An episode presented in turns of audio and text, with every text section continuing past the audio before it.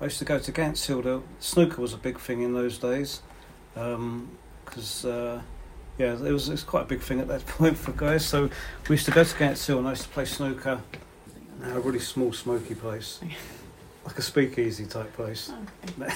you had to knock on the door and then get let in. And if you, um, yeah, the old boy that used to run it was. I mean, we were kids, so he, and most of the people in there were, were adults. So um, it's the it's to flash the lights if you would like. You know, yeah, I've been a snooker hall basically. They've got a big light above it, and when they switch the light on, that's when the money's when they start charging you. They used to flash the lights if you were making too much noise. And you weren't supposed to bring girls in there. And we used to bring girls in, and they used to make too much noise, then they used to get kicked out. And you mustn't smoke over the table. So you used to flash the lights or ban you if you smoked over the table. Um, yeah, it was quite. Uh, yeah, was, I don't know. It was.